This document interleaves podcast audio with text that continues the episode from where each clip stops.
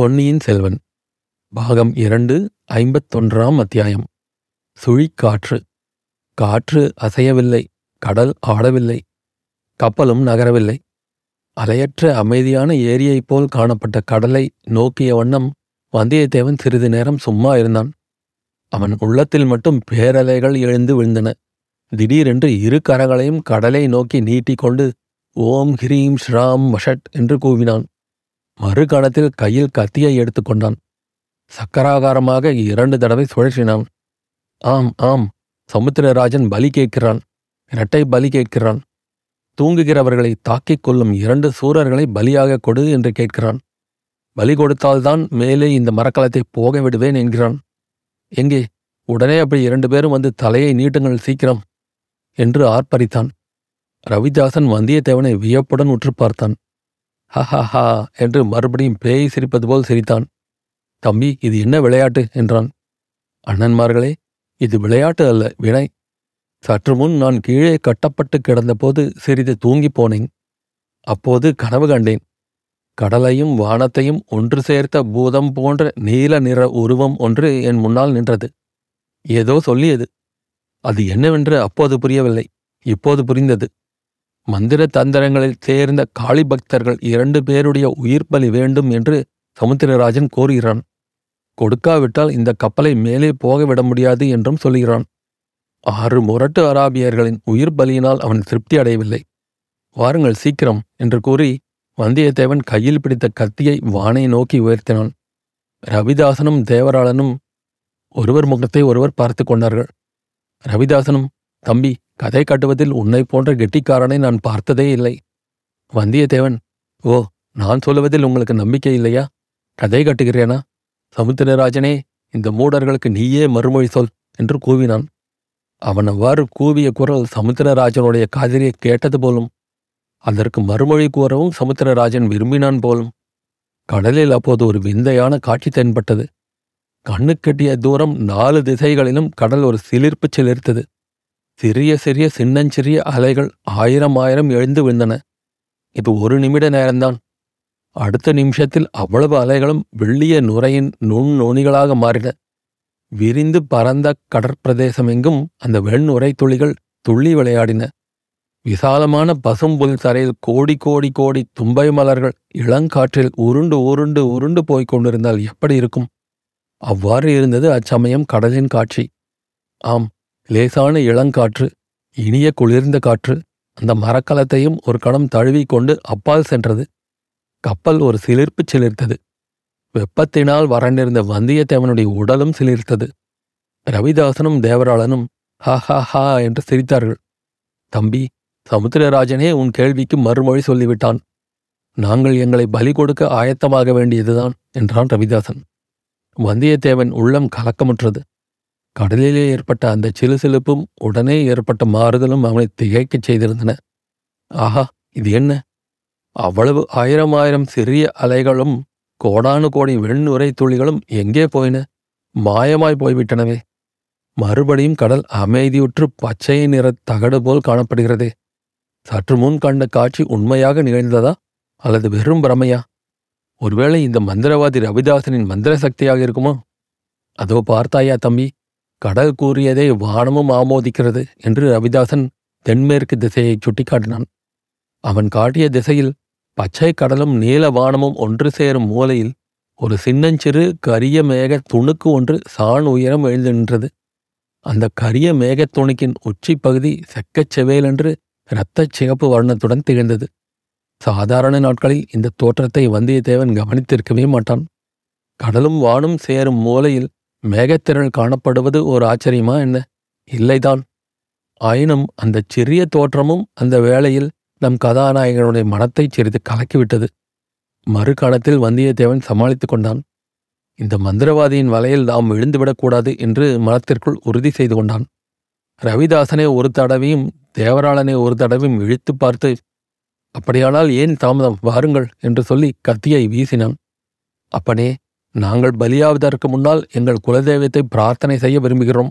அரை நாழிகை அவகாசம் கொடு என்றான் ரவிதாசன். சரி பிரார்த்தனையை சொல்லிவிட்டு உடனே வாருங்கள். உங்கள் தந்திர மந்திரம் ஒன்றையும் என்னிடம் காட்ட வேண்டாம். காட்டினாலும் பலிக்காது என்றான் வந்தியத்தேவன். இதோ வந்து விடுகிறோம். எங்களுடைய ஆயுதத்தையும் இங்கேயே போட்டுவிட்டு போகிறோம் பார் என்றான் ரவிதாசன். அப்படியே இருவரும் ஆயுதங்களை கீழே போட்டுவிட்டு அம்மரக்கலத்தின் இன்னொரு புறத்துக்கு சென்றார்கள். அந்த அரை நாழிகை சமயம் வந்தியத்தேவனுக்கும் தேவையாயிருந்தது. கடலிலும் வானிலும் ஏற்பட்ட தோற்றங்களினால் விளக்கமில்லாத கலக்கம் அவனுடைய உள்ளத்தில் எழுந்து அவன் உடம்பையும் சிறிது தளரச் செய்திருந்தது. அவசியம் நேர்ந்தால் ஒரே கத்தி வீச்சில் அந்த கிராதகர்கள் இருவரையும் தீர்த்து கட்ட அவன் முடிவு செய்திருந்தான். ஆனால் அதற்கு வேண்டிய பலம் தன் கையில் அச்சமயம் இருக்குமா என்ற ஐயம் ஏற்பட்டிருந்தது. ஆகையால் மனத்தை திடப்படுத்திக் கொண்டு கையிலும் பூரண பலத்தை வருவித்துக் கொள்ள சிறிது அவகாசம் அவனுக்கு வேண்டியிருந்தது. தென்மேற்கு மூலையில் கவனம் மறுபடியும் தற்செயலாகச் சென்றது. சற்று முன்னால் சாண் உயரம் தோன்றிய மேகத்திரள் இப்போது முழு உயரமாக வளர்ந்திருந்தது. உச்சியில் இரத்தச் சிவப்பு நிறம் சிறிது மங்கியிருந்தது. மேகத்திரள் மேலும் மேலும் உயர்ந்து வருவதாக தோன்றியது. முதல் சிலுசிலுப்புடன் நின்றுவிட்டிருந்த காற்று மறுபடியும் நிதானமாக வரத் தொடங்கியது. கடலிலும் கலக்கம் காணப்பட்டது. சிறிய சிறிய அலைகள் நடனமாடத் தொடங்கியிருந்தன. மேகத்திரள் மேலும் மேலும் வானில் உயர்ந்து வந்து கொண்டிருந்தது. காற்றின் வேகமும் அதிகரித்து வருவதாக தோன்றியது. கப்பல் லேசாக அசைய ஆரம்பித்தது. காற்றின் ரீங்காரத்துக்கும் அலைகளின் சலசலப்புக்கும் இடையில் அது என்ன சத்தம்? கடலில் ஏதோ விழுந்தது போல் சத்தம் கேட்டதே. வந்தியத்தேவன் பின்பக்கம் திரும்பி பார்த்தான். ரவிதாசனையும் தேவராளனையும் காணவில்லை. அதில் அதிசயமும் இல்லை. கப்பலின் மறுபக்கத்திலே அவர்கள் இருப்பார்கள். பாய்மரங்களும் கப்பலின் மைய மேடையும் அவர்களை மறைத்திருந்தன. ஆ இது என்ன? துடுப்புகளினால் படகு தள்ளும் சத்தமல்லவா கேட்கிறது. வந்தியத்தேவன் உடனே ஓடிச் சென்று கப்பலின் மறுபக்கத்தை அடைந்தான். அவன் அங்கே கண்ட காட்சி உண்மையில் அவனை திடுக்கிடச் செய்தது. அப்படி நடக்கக்கூடும் என்று அவன் சிறிதும் எதிர்பார்க்கவில்லை. தன்னை சமரசப்படுத்துவதற்காக அவர்கள் கலந்து யோசனை செய்யப் போயிருக்கிறார்கள் என்றே நினைத்தான்.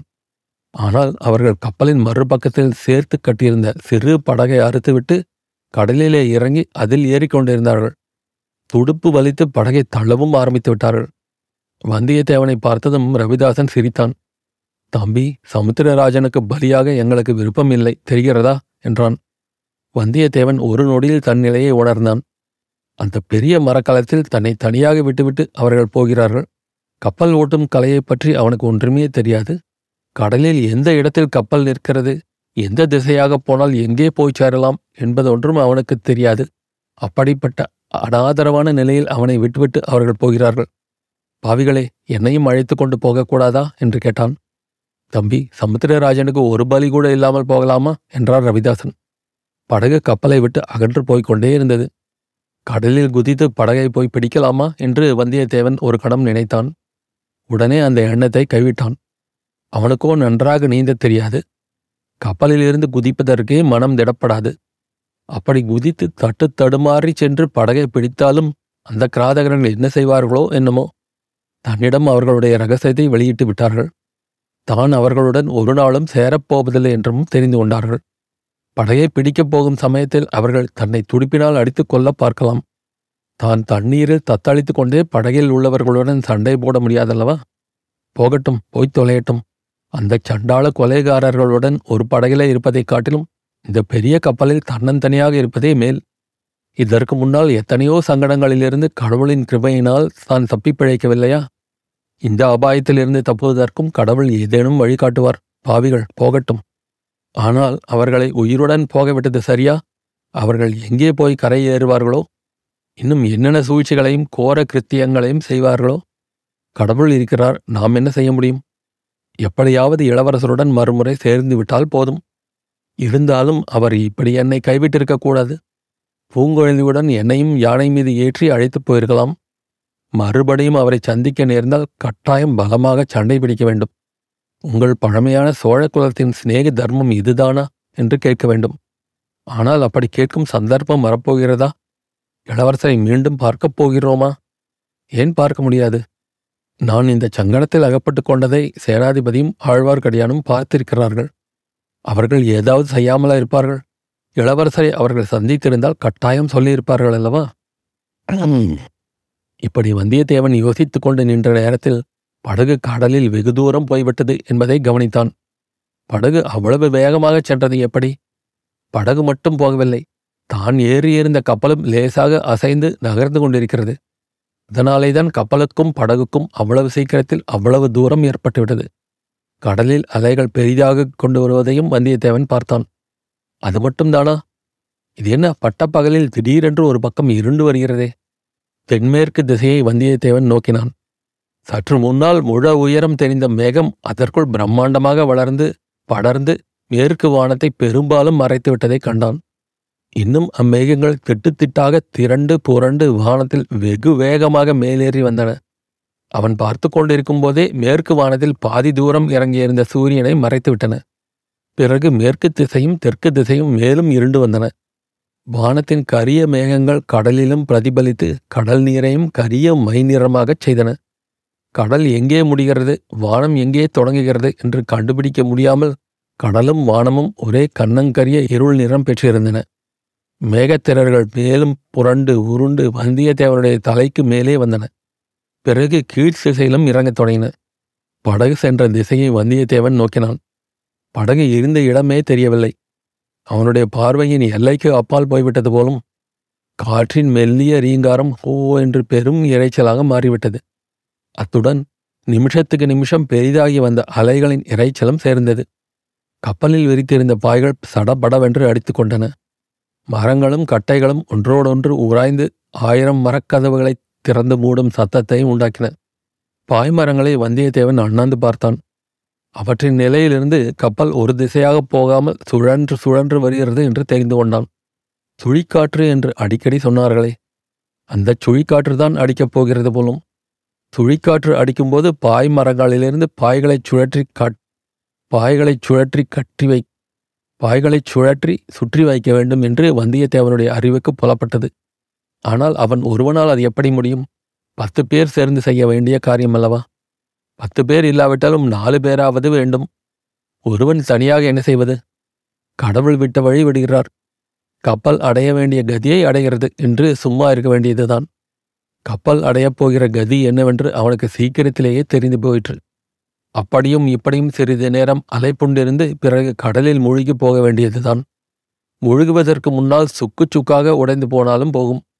கப்பலின் கதி எப்படியானாலும் தன்னுடைய கதியைப் பற்றி சந்தேகமில்லை. நடுக்கடலில் மரணம்.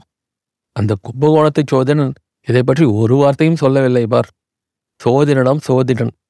அவனை மறுபடி பார்ப்பது ஏது? திடீரென்று வந்தியத்தேவன் தோளில் கெட்டியான பொருள் ஏதோ விழுந்தது. சடபடவென்று கப்பல் முழுவதும் சிறிய சிறிய கூழாங்கற்கள் விழுந்தன. அந்த கூழாங்கற்கள் எப்படி பளிங்கு போல் பிரகாசிக்கின்றன? வானத்திலிருந்து இவை எப்படி விழுகின்றன?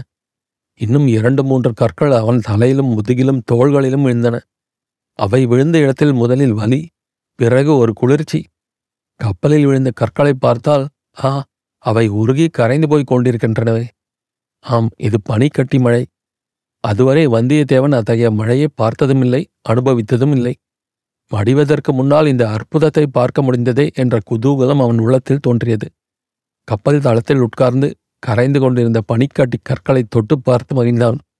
அப்பா என்ன சிலிர்ப்பு? தொடும்போது தீயை தொடுவது போல் அல்லவா இருக்கிறது? ஆனால் தீ தோலை சுட்டு தீப்பது போல் அது செய்யவில்லை. விரைவில் சூடு குளிர்ச்சியாகி விடுகிறது. கல்மழை எதிர்பாராமல் வந்தது போலவே சட்டென்று நின்றது. பெய்த நேரம் அரைக்கால் நாழிகை கூட இராது. பிறகு சாதாரண மழை பெய்யத் தொடங்கியது. மழை ஜலம் கப்பலில் விழுந்து சிதறி ஓடி கடலில் விழுந்து விடுவதை வந்தியத்தேவன் கவனித்தான். சோழ நாட்டு மரக்கால் சச்சர்களின் கிட்டிக்காரத்தனத்தை வியந்தான். எத்தனை மழை பெய்தாலும் எத்தனை பெரிய அலைகள் மோதி கடல் ஜலம் கப்பலில் வந்தாலும் மீண்டும் கடலிலேயே தண்ணீர் போய் விழும்படியாக அக்கப்பல் அமைக்கப்பட்டிருந்தது. கப்பலின் கீழ்ப்பகுதி உடைந்து கடல் நீர் உள்ளே புகுந்தாலன்றி அதை மூழ்கடிக்க முடியாது. இதை பார்த்ததும் அவனுக்கு சிறிது தைரியம் உண்டாயிற்று. உடனே ஒரு நினைவு வந்தது. தன்னை கட்டி போட்டிருந்த அறை கதவு திறந்திருந்தால் அதன் வழியாக தண்ணீர் உள்ளே புகுந்து விடலாம். ஓடிப்போய் பார்த்தான். அவன் நினைத்தபடி கதவு திறந்து காற்றில் அடித்துக் கொண்டிருந்தது. கதவை இறுக்கிச் சாத்தி தாளிட்டான் மேலே காற்றும் மழையும் பொறுக்க முடியாமல் போனால் அந்த அறைக்குள்ளே புகுந்து கூட தான் கதவை தாளிட்டுக் கொள்ளலாம். பிறகு கடவுள் விட்ட வழி என்று நிம்மதியாக இருக்கலாம்.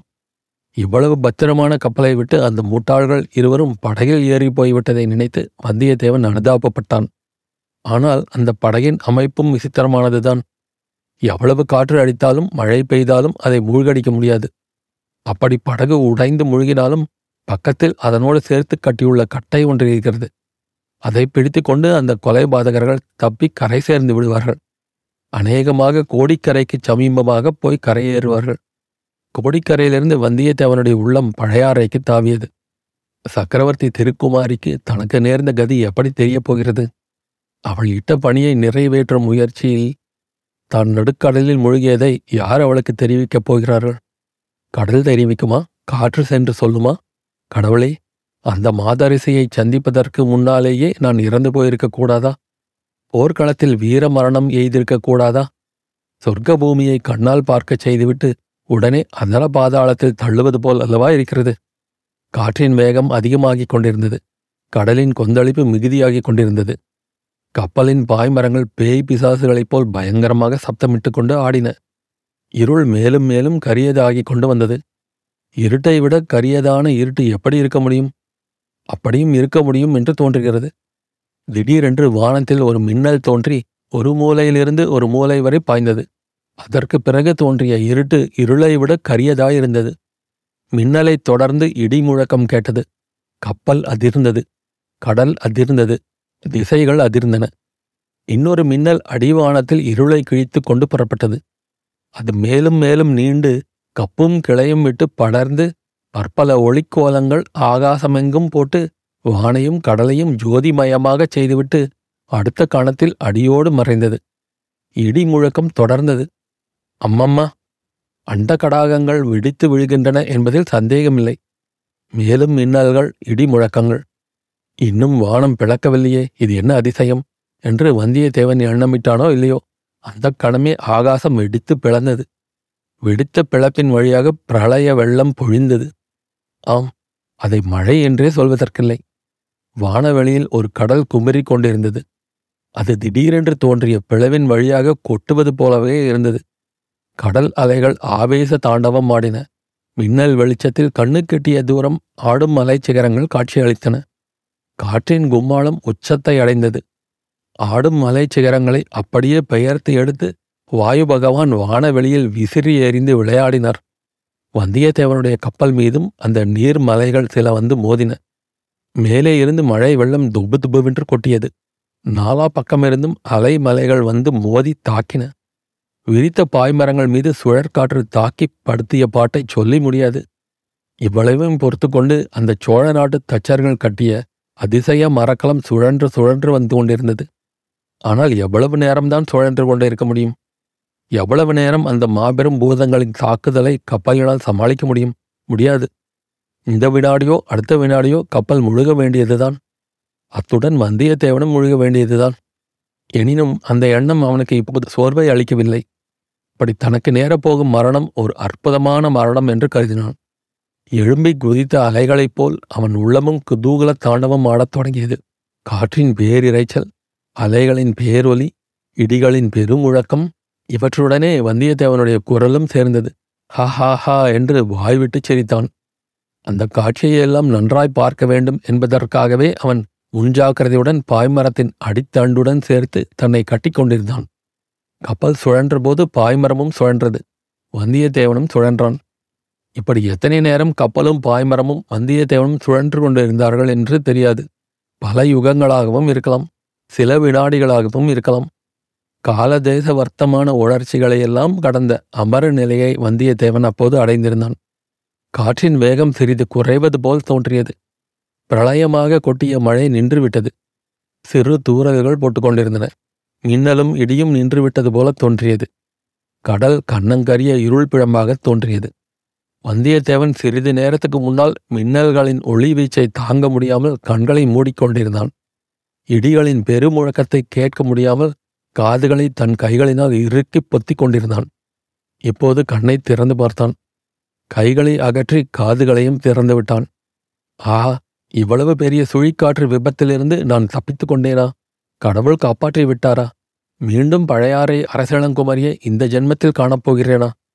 இளவரசரை சந்தித்து அளவலாகப் போகிறானா? அதற்குள் அவசரப்படக்கூடாது. இந்த கப்பல் இப்போது எங்கே இருக்கிறதோ யார் கண்டது? இது பத்திரமாய் கரை சேரும் என்று எப்படி சொல்ல முடியும்? கப்பல் தப்பினாலும் நான் உயிரோடு தப்பி கரையேறுவேன் என்பது என்ன நிச்சயம்? இன்னும் எத்தனை எத்தனை அபாயங்கள் இருக்கின்றனவோ?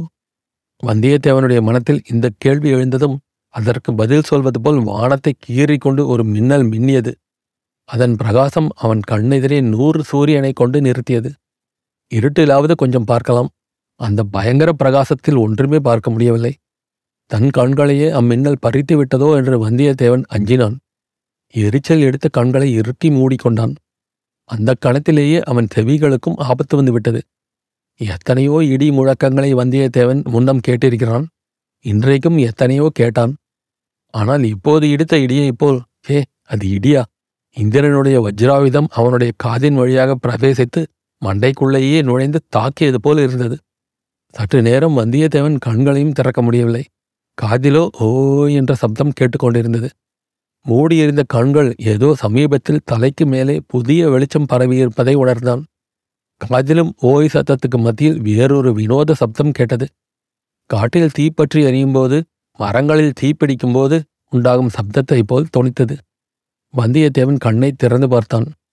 அவன் இருந்த கப்பலின் பாய்மரம் உச்சியில் தீப்பற்றி எறிவதைக் கண்டான். ஆஹா இப்போது புரிகிறது. அந்த மின்னல் ஏன் அவ்வளவு பிரகாசமாயிருந்தது அந்த இடி ஏன் அவ்வளவு சத்தமாக ஒலித்தது என்று இப்போது விளங்குகிறது. அந்த கப்பல் மேலேயும் அல்லது அதற்கு வெகு சமீபத்திலோ இடி விழுந்திருக்கிறது. அதனால் பாய்மரத்தில் தீ பிடித்திருக்கிறது. பஞ்சபூதங்களில் இரண்டு பூதங்கள் அந்த சோழ நாட்டு மரக்கலத்தை தாக்கி அழிக்க பார்த்தன. நீரும் காற்றும் தோல்வியுற்றன. வருணனும் வாயுவும் சாதிக்க முடியாத காரியத்தை சாதிக்க இப்போது அக்னி பகவான் தோன்றியிருக்கிறார். அத்தியாயம் முடிவு.